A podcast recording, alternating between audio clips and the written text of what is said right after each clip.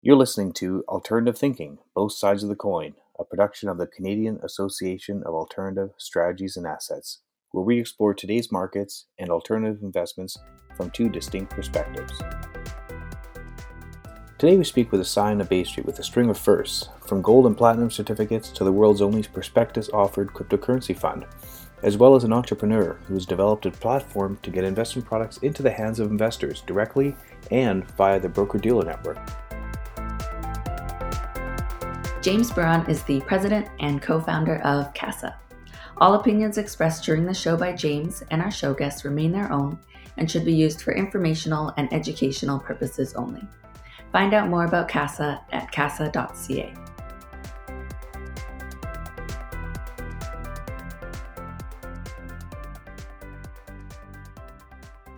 Well, today on Alternative Thinking, we're going to be speaking with Fred Pye of 3IQ Corp and Peter Paul Van Hoeken with DealSquare.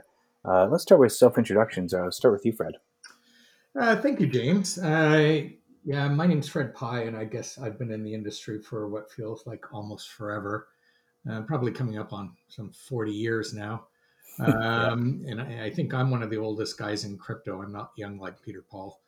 But, uh, you know, I think, uh, uh, you know, the project that 3IQ has been working on to get the Bitcoin fund listed, and which we accomplished by getting it listed on the Toronto Stock Exchange, mm-hmm. um, has, has, has, has been quite a challenge. But if you go back 35 years, James, in 1983 to 1986, I was doing the same thing, but listing gold, silver, and platinum on the Montreal Stock Exchange. So we were the first ones to do that. So kind of fast forward my entire career, I'm just doing the same thing, but with digital gold instead of gold.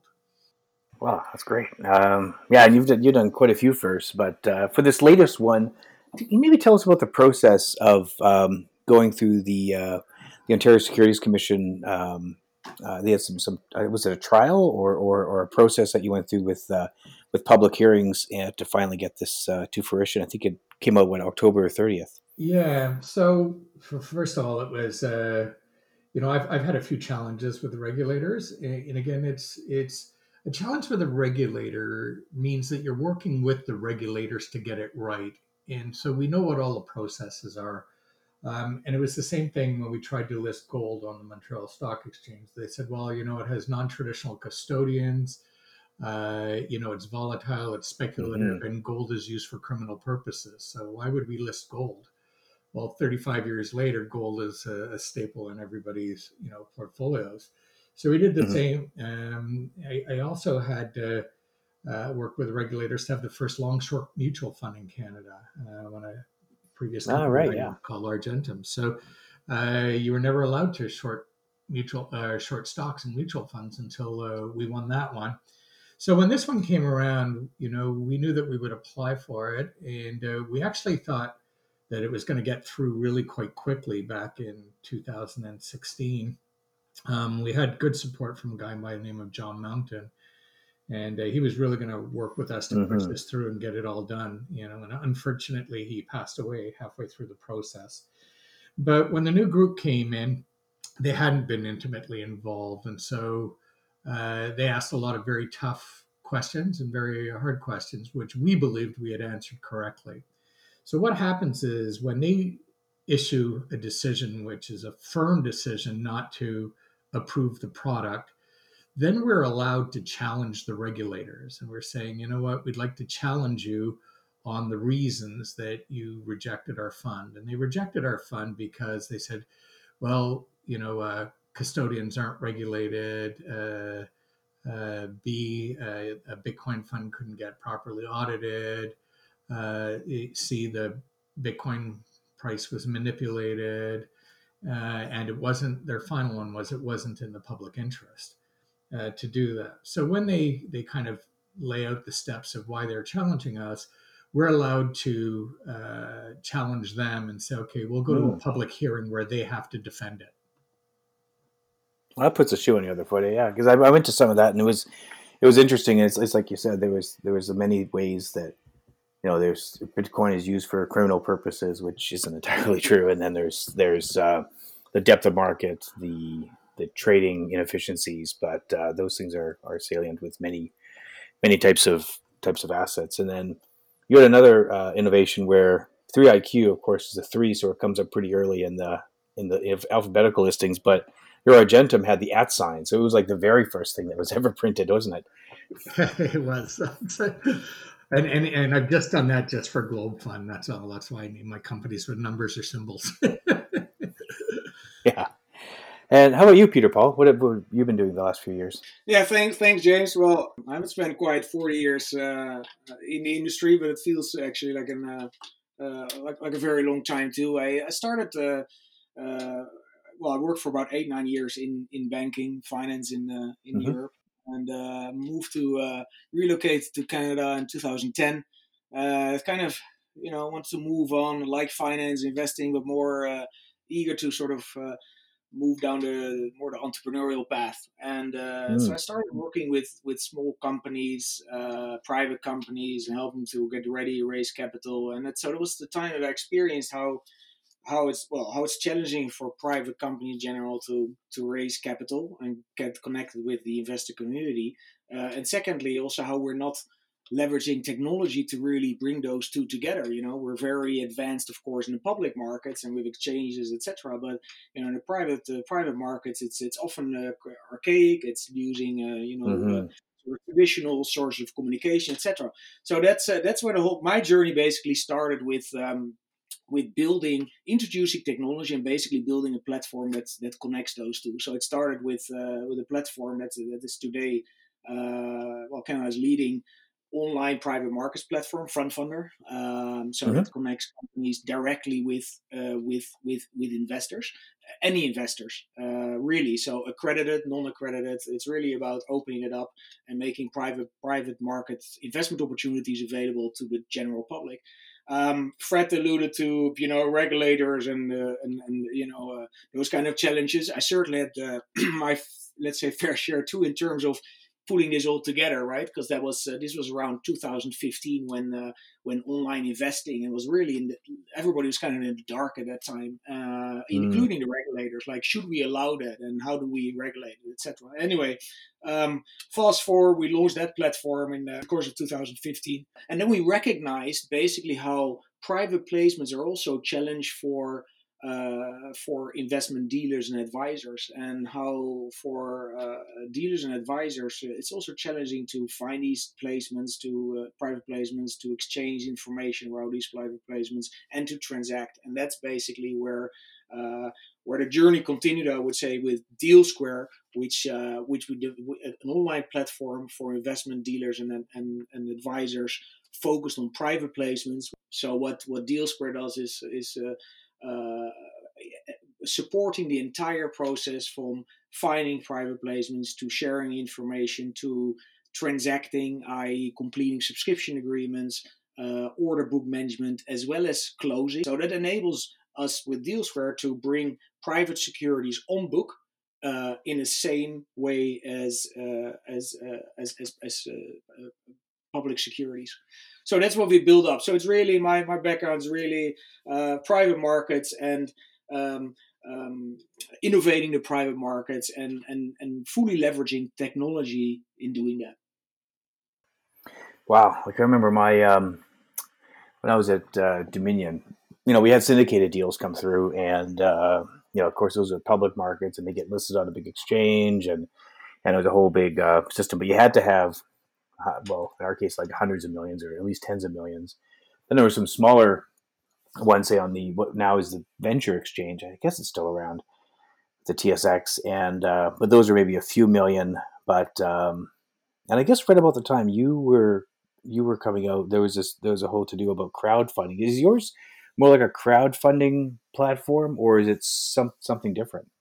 Yeah so so, so on the so FrontFundr uh, which is essentially the easiest uh, in this discussion to separate it to is, is FrontFundr is the b2c uh, platform connecting uh, companies doing private placements. So typically private companies, but but could also be public companies doing private placements, mm-hmm. connect, connecting them with the end investor. So it's really a B2C platform. Now FrontFundr indeed operates, and this is where we had to do a sort of the lots of the let's say pioneering uh, with their uh, within the regulatory environment as well is is FrontFundr operates essentially as an online uh, exempt market dealer. and that enables FrontFundr to use essentially all available prospectus exemptions, including indeed crowdfunding uh, crowdfunding rules. So FrontFundr can use accredited investor exemption, uh, offering memorandum. Um, it can use uh, uh the crowdfunding rules, uh, family, mm. friends, associates, and it can stack them. So it helps indeed to essentially maximize investor outreach for uh, for, for, companies to, to raise from essentially from the from the public. Yeah, so it's it's it's using the same principles as crowdfunding. You you, you know companies can list online, uh, typically have a video, business overview, meet the team, uh, you know what are their plans, etc. Information around their capital raise. Um, and then it's it's essentially supports the entire investment process uh, uh, online through the FrontFundr platform. So you could true you could literally uh, even if you're a first time investor, you can go on FrontFundr, sign up, and complete an investment in as little as you know 12 minutes, and you're fully onboarded, including okay, you know know your client, uh, suitability requirements, everything we need to do as a basically as a registered dealer. Wow, sounds like a robo for uh, for privates. That's pretty cool. Yeah. And how many? One more question, maybe, and we'll get back to uh, how you guys got together. So, how many investors do you typically find take advantage of these private offerings? Is it like ten or hundred or thousand, or or does it does it look more like a, a public offering where there's many many many investors? It yeah, so it, it depends. Uh, you know, we've done on the on the FrontFundr platform, we've done 43 uh, uh, deals to date, and um, some of them are also now co-list co-listed on DealSquare, where we basically opened up to investment dealers and advisors. Right now, on the DealSquare side, we launched DealSquare in uh, in the first version in, in October, so it's still fairly uh, uh, early days. We have currently about uh, 11 uh, listings on DealSquare. Mm-hmm. Um, so, on in answer to your question, you know, we have had uh, capital raises on FrontFundr where, for example, company raises a million dollars from uh, from uh, from around 900 investors. So so really big numbers. Huh. Yeah, and that includes accredited, non-accredited investors. Minimum investment could be as low as you know uh, five hundred dollars or two hundred fifty dollars. But we've also done deals where uh, where it's, for example, where it's uh, 25 investors or 30 investors, and where it's uh, maybe a term sheet, so accredited investors only. So it's really uh, it's it's a quite a wide range. But the whole idea is is that you know that that essentially with with FrontFundr and DealSquare that we provide uh, private companies uh, better access to capital and in, in fact you know make their investment opportunity available to, to, the wider investor community with the emphasis on wider so both accredited and non-accredited investors. Cool. And then um, either of you can answer this i guess. Uh, who, how did you guys get together? Like with uh, fred's fund and and uh, FrontFundr and deal makers or deal with FrontFundr and DealSquare's uh, platform. How um, how did you guys get together, and, and what's what's the process for someone buying a, uh, that fund specifically?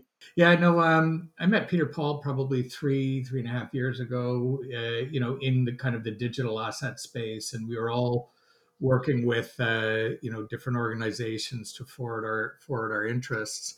Um, 3IQ owns an exempt market dealer ourselves, and we did have uh, our fund out on a platform um, when I took a look at FrontFundr, uh, I kind of realized that I said, "Wow, this is a very efficient, you know, way for us to to take a look at different, you know, raising capital." And and in fact, we did put uh, 3IQ. Uh, we did raise a million dollars of private equity in our in our company through uh, uh, FrontFundr uh, last month, and you know we're we're looking at getting our uh, our global crypto asset fund, which is a a multi crypto asset fund listed on on uh, on on their platforms, which would be both FrontFundr and part of uh, uh, you know DealSquare. Um, you know, investment funds are usually bought through investment advisors, and uh, you can either use DealSquare, and, and which is part of the the NeoConnect network, and uh, you know definitely open up your, your your products to a much broader audience. And i think uh, um, peter paul understands that er- that area very very well. And it was very clear for me who kind of stumbled around trying to figure out how do i do that digital part of subscriptions. And uh, they had it all figured out. So no point in reinventing the wheel. I'd rather yeah. with them. So uh, yeah i don't know uh, peter paul uh, was your experience working with us uh, painful or was it uh, pleasurable? no, no, it's been no. I mean, I was, uh, you know, what, Fred said. It's no, it's been obviously it's been pleasure to working with Fred and uh, you know and having uh, and, and listing three IQ on the platform. You know, the, the thing is with what Fred's uh, pulled off with with 3IQ and the you know the crypto funds is really a, novelty in in that you know enabling investors to invest in uh, in, in, in crypto uh, by you know investing in a fund uh, that is also eligible for you know registered plans like uh, you know RSP TFSA. I mean that that is uh, you know revolutionary. So having having that having the option to invest in crypto while not not having to purchase the actual underlying uh, crypto itself uh, that is that is uh, that's very attractive and and you know uh, opening opening that up for the wider investor community obviously makes makes a lot of sense so there's a there's a great fit if we see uh, you know anything that's really uh, kind of resonates with the wider investor audience um, and uh, and is easy to understand. Uh, that is typically does does well on uh, on, on on front fund. And as he mentioned, uh, we look forward to. Um, to bring on the um, the crypto crypto asset fund on uh, on on both FrontFundr and DealSquare. We're very excited about that. How about you, Fred? How do you explain um, really what Bitcoin is to to investors? It, seems like it's it's new, but it's and it's based on just you know cryptocurrency and there's hashing and there's all this other kind of stuff. Um, but how do how do you break bring that down to like the uh, the investor level, the, the retail investor level, or even just the human level? Well, you know, I've been explaining Bitcoin to Canadians for five years now, and uh, I've got it down to as simple as it can be. And and you know, it's uh, apart from the, the, the traditional where I would say, oh, you take a hundred dollar bill, separate the serial number from the paper. Where's the hundred dollars? Well, it's in the serial number. Now, if you could instantaneously, securely, and virtually for free send that around the world, um, you know, it's basically considered digital currency. Uh, but Bitcoin, uh, although you can do that, does make it a currency. But Bitcoin is the secure value transfer of ownership value, title, or money. And it's no different than a regular internet protocol. So let's say uh, the internet started off with, you know, uh, uh, TCP/IP, and then we had H, uh, you know, SMTP, which is email. Then we had voice over internet protocol. Then we had text messaging. Then we had live streaming. Well, secure mm-hmm. value mm-hmm. transfer protocol is nothing more than the next level of the internet protocols. So how people don't know that it's just a, a you know a protocol. Uh, you know, when they say it's worth nothing, I'm going, well, it's kind of like saying if you owned email, it was worth nothing, or if you owned live streaming, it's worth nothing. Well, the secure value transfer protocol is also known as the Bitcoin blockchain, and I think that that's really, um, you know, critical and key. Once people realize that you're actually buying the internet protocol uh, because to put a secured transaction on the internet, you need to pay in Bitcoin. Mm-hmm. So, uh, so once people understand that it's here to stay, it's here forever, and the demand of putting secured transactions on the internet is going to skyrocket in our lifetime. Uh, you know, I think you know Bitcoin offers a, an, an extraordinarily good good opportunity. So I look at it as more as a technology investment than I do as a cryptocurrency. Huh cryptocurrencies are going to be digital Canadian dollars or digital US dollars or digital Japanese yen or digital euros. And I guess you know we also own uh, QCAD, which is the digital Canadian dollar that's already out there. You can already move Canadian dollars around digitally without going through PayPal or or Interac or or any of those other methods. Right.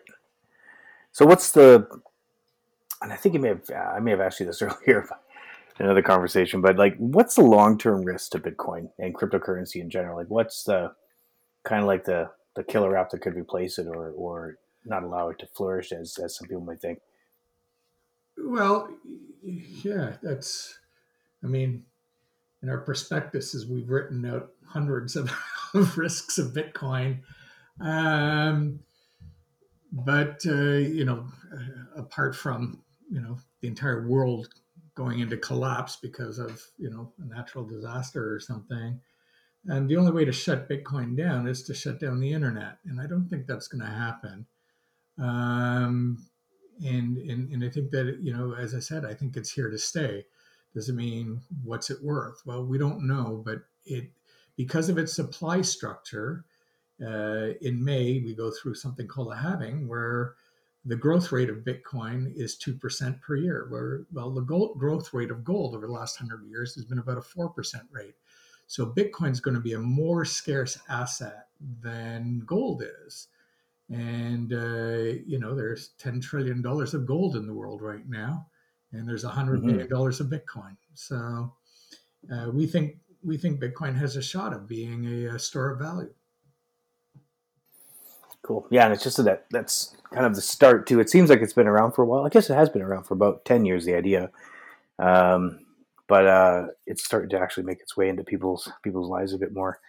Um, how about for for Peter Paul? Like for your platform, you said you had like forty three deals on um, FrontFundr and eleven. I guess would you get graduated say to, to DealSquare where it's at the dealers. Um, are those like how early are those? Are those like seed round pre-seed or you know a round type of uh, venture deals, or is it some is it or is it companies that are a bit more uh, a bit more established? Yeah, so it's it's uh, certainly in the early days of FrontFundr where it was very much about uh, proving the concept uh, and and sort of demonstrating that that that companies can actually raise from the you know wider investor audience, uh, both the credit and non-accredited investor. We start started really with the smaller deals, like you know uh, 250k, half a million. Typically, indeed, earlier earlier stage corporates, private companies. Um, uh, but but you know certainly in the last let's say 24 24 months uh, we were definitely kind of you know um, uh, say expanding in the private markets and uh, and and and also you know including companies that are definitely not early stage you know established private companies that went through several rounds and are you know, looking for expansion capital, um, you know, uh, international expansion, for example. So we see companies say, hey, you know, we've already got traction, we've got X number of customers, and you know, and our products has been through several, let's say, advancements. Um, so they can they can share their success stories, which of course excites investors that then um, you know, uh, uh, maybe institute to jump in. So, but we also see companies that, as I mentioned, more established, uh, looking for for growth and expansion capital, have a completely different risk profile in terms of being obviously de-risking the, their project along the way, uh, and and raising from. Uh, uh, you know, raising for, from from the public, and those could be raises from you know um, three, five million, ten million. There are also deals where we are where a FrontFundr and deals where mm-hmm. you know can be an additional channel, right? So not everything needs to be raised through through through uh, through those platforms. It's basically an, a complementary channel to open it up to the wider investor community. And we're also doing that because, of course, the whole point is that you know the private markets is uh, is where a lot of the action is these days. Uh, you know, it's it's growing uh, twice as fast, has been growing twice as fast as, as the as the public markets, and uh, wow. twice as much is actually raised in the public in the private markets compared to the public markets, right? So a lot of people don't realize that, but and that includes, of course, larger corporates that raise through private placements, i.e., in the private markets.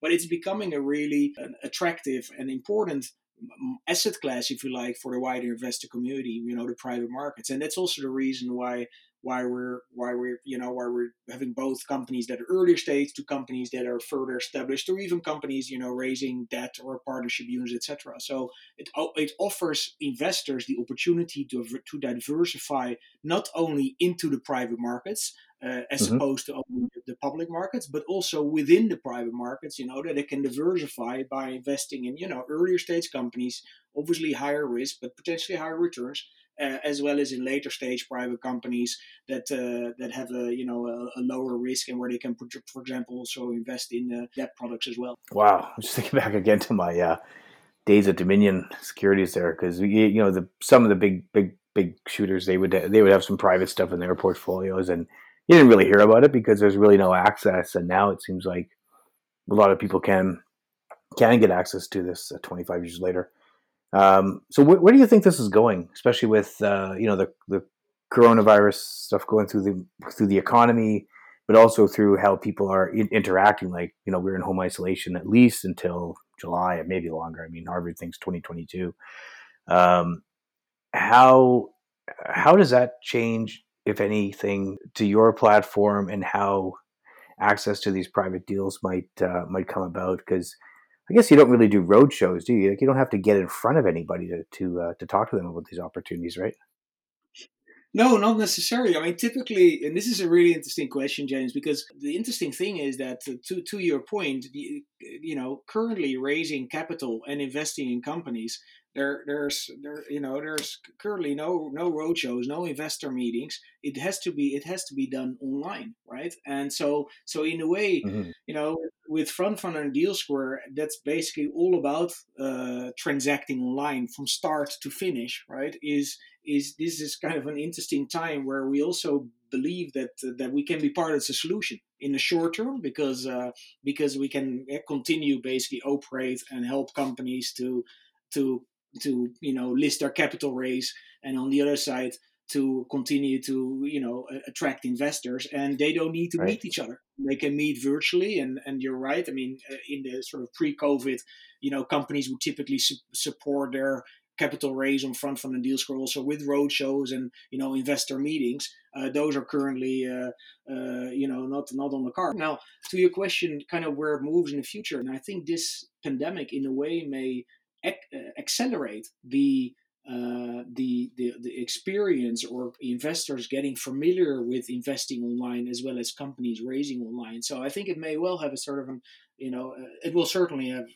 I'm pretty confident will have a, a lasting effect in terms of the, the private markets moving online and, and, and perhaps accelerate that process.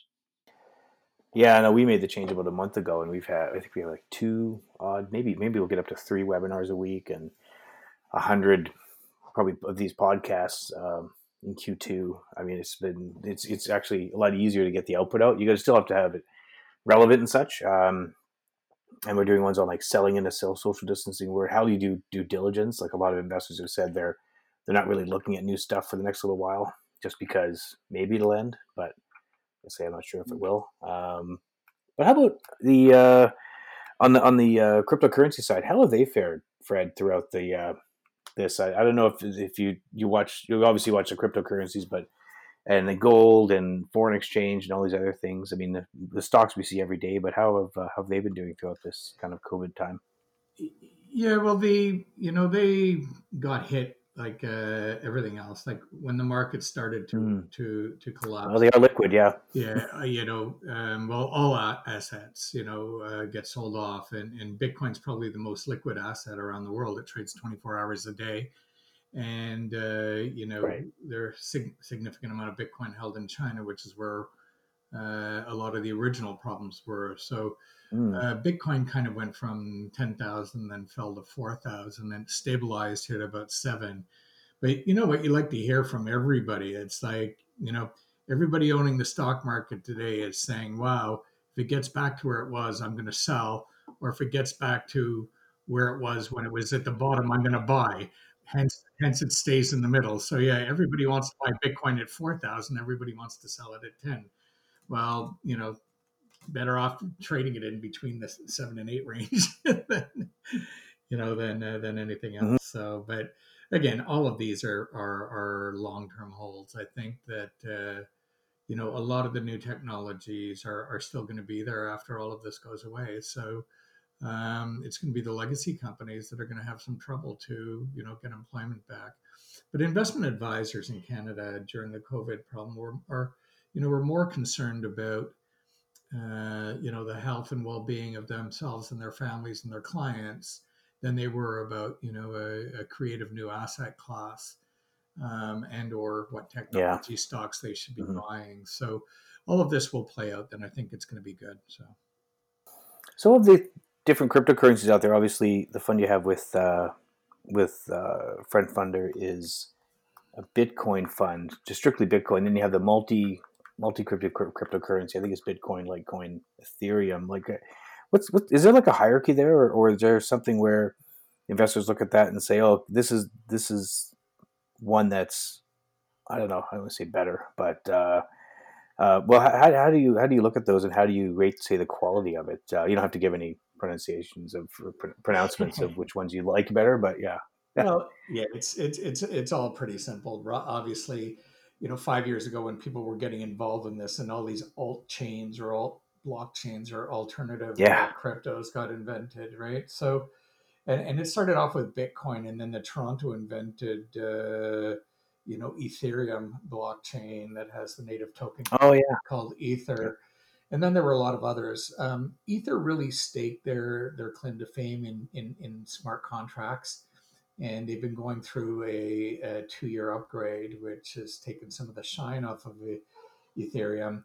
But then all of these other blockchains have to really define their purpose, and whether again it's a blockchain for trading oil and gas, or whether it's a blockchain for you know what I consider to the digital commodities of bandwidth or computing power. These are all single kind of use, you know, blockchains or tokens that people can use. But you know, the argument used to be with Bitcoin, well, it can't scale and it's convoluted or complicated to put uh, mm-hmm. smart contracts on the Bitcoin blockchain. But all of a sudden, in the last three years, you've got the Lightning Network that makes Bitcoin virtually, you know, uh, uh, unlimitedly scalable, and uh, they've got oh, wow. the, they've got the Liquid Network, which is an easy way to embed uh, smart contracts onto the Bitcoin blockchain. So um, Bitcoin is going to be significantly well ahead of uh, of the others. And again, it, it'll take its place as a store of wealth someday. Um, but there's going to be many, many use cases of many, many blockchains going forward.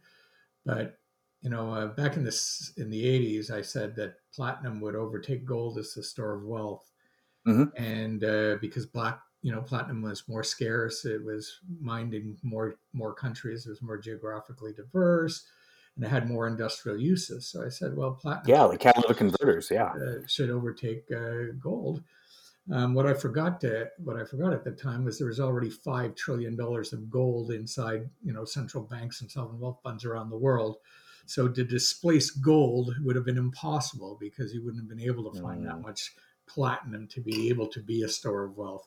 So my view is once you know Bitcoin is in the trillions of dollars, it's going to be significantly ahead of anybody else, and, and I think we're going to we'll, we'll see that. Wow, yeah, you have quite the quite the long term perspective. I love it. Um, so, what do you see, uh, Peter Paul, on your platform? Or are there more cryptocurrency type things coming out, or what's what's kind of the the flavors that you've seen lately? Yeah, so so you know, as I mentioned earlier, uh, you know, crypto is definitely uh, uh, of interest to our let's say investor audience on on on FrontFundr. Uh, uh, it as, as it is as it is growing fast and it's uh, it's it's it's kind of the the next uh, generation in a way we have you know we have investors that are you know our typical investors between anywhere between you know n 20s 30s to to let's say uh, up to 45 in that bracket it's mm. kind of our, our so those are investors that are looking for for investment opportunities that excites them, that they uh, understand, and that they could believe uh, they believe could do could do well, right? So so crypto, uh, you know, there's obviously a wide audience that like to get exposure to that and invest in that. Uh, other examples are you know uh, companies. Uh, early stage companies and technology companies with a new app that resolve you know a, a, problem right so so i what what we see is investment opportunities of uh, uh, companies that have an exciting new uh, product or service or solution uh, that, uh, that that these investors uh, believe in, and they think these companies can do can do well. It's it's it's you know there there are companies that are that turn out very successful, certainly in the you know in the online space where they build a community, and we are basically saying, look, the community. Mm-hmm itself they can become you know owners shareholders in these companies you know rather than only when that company goes public and you could argue that most of the sort of let's say hockey stick growth already is past right so so typically easier to understand uh, a product, uh, B2C, uh, technology, crypto, uh, impact investing. Those are kind of are the categories that typically resonate well um, and and and where we see an, an, uptake, significant uptake by by, by investors, and we basically uh, open up those those kind of investments, investment opportunities for for investors. Yeah, I guess they don't have to wait for an IPO either. They can have a strategic investor come in and, and take take out the company or take it well private to private, and they can still take it. Uh, they can still take advantage of that kind of opportunity versus having to wait for an IPO which may not happen. Like it just may just stay private forever. Yeah. Huh. Yeah, that's actually a good point. Yeah, I mean, you know, you, you could, you know, typically say, well, if the company goes public, finally the public, that that may have been the same, maybe the same people that actually made that company so successful, right? By be, becoming a customer, so they can finally they can finally invest through an IPO. But what to your point, what if that does not happen and the company is taken out along the way by a larger company? So yeah, it could indeed be an uh, an investment opportunity uh, to invest in companies that you believe may well become of interest to uh, to acquirers, and then uh, you know uh, without an IPO or being acquired, and that's so it, it is indeed it is an investment it is an opportunity to get exposure to those kind of private markets. Given again, as we see how important private markets are becoming and how fast they're growing, uh, I see that trend only uh, you know continue and, and and actually you know increase. That's awesome. And maybe we'll stay with you, and then we'll go to Fred as well. But what what's your advice to investors as a there's a lot of uncertainty. Uh, maybe I don't know if there's more uncertainty with with private mar- uh, companies or, or, or less, but uh, what what would be your advice to an investor listening um, and kind of looking around, saying, "Boy, this last month or so has been pretty hairy. What uh, what, what can we expect going forward?"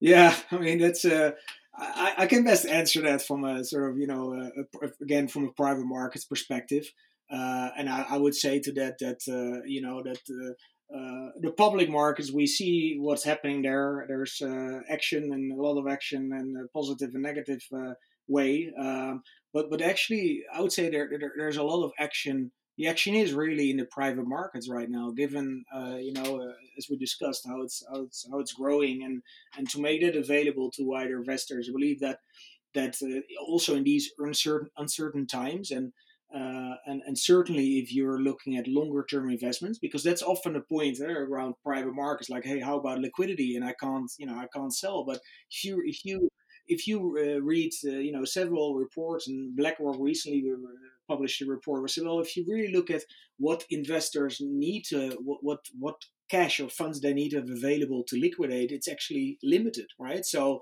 so which would uh, which would uh, it's kind of you know an, an inv- investments in private companies of around perhaps let's say ten percent is not unrealistic, neither unwise, right? To do it's it's uh, it's it's uh, that that that gives you sort of exposure to to private markets opportunities while also balancing your risk and return. So my advice will basically be obviously you know uh, certainly in these these these these times. You know inform yourself uh, properly uh, look at uh, longer term investment opportunities. We know this, this is this is something temporary and of course we it will have sort of repercussions uh, on the on the on the mid to long term but there are also economies now that say well given the nature of this let's say disruption we also may see recovery fairly quickly. So i would say you know invest for the for for the long term and if if you are looking at long term investments then then uh, inform yourself and explore the investment opportunity you you today have in the private markets. Cool. And then Fred, uh, are you still in love with Bitcoin? I am. Will be for probably the rest of my days. So, so uh, I'm all in. I'm all in, James. I'm all in. I love it. Well, thank you both. Uh, thanks, Fred, Peter, Paul, for your time today, and uh, we look forward to having you guys on a, another podcast uh, sometime again soon. Um, yeah, thanks again. Thank you. Thanks, James. Thanks, James.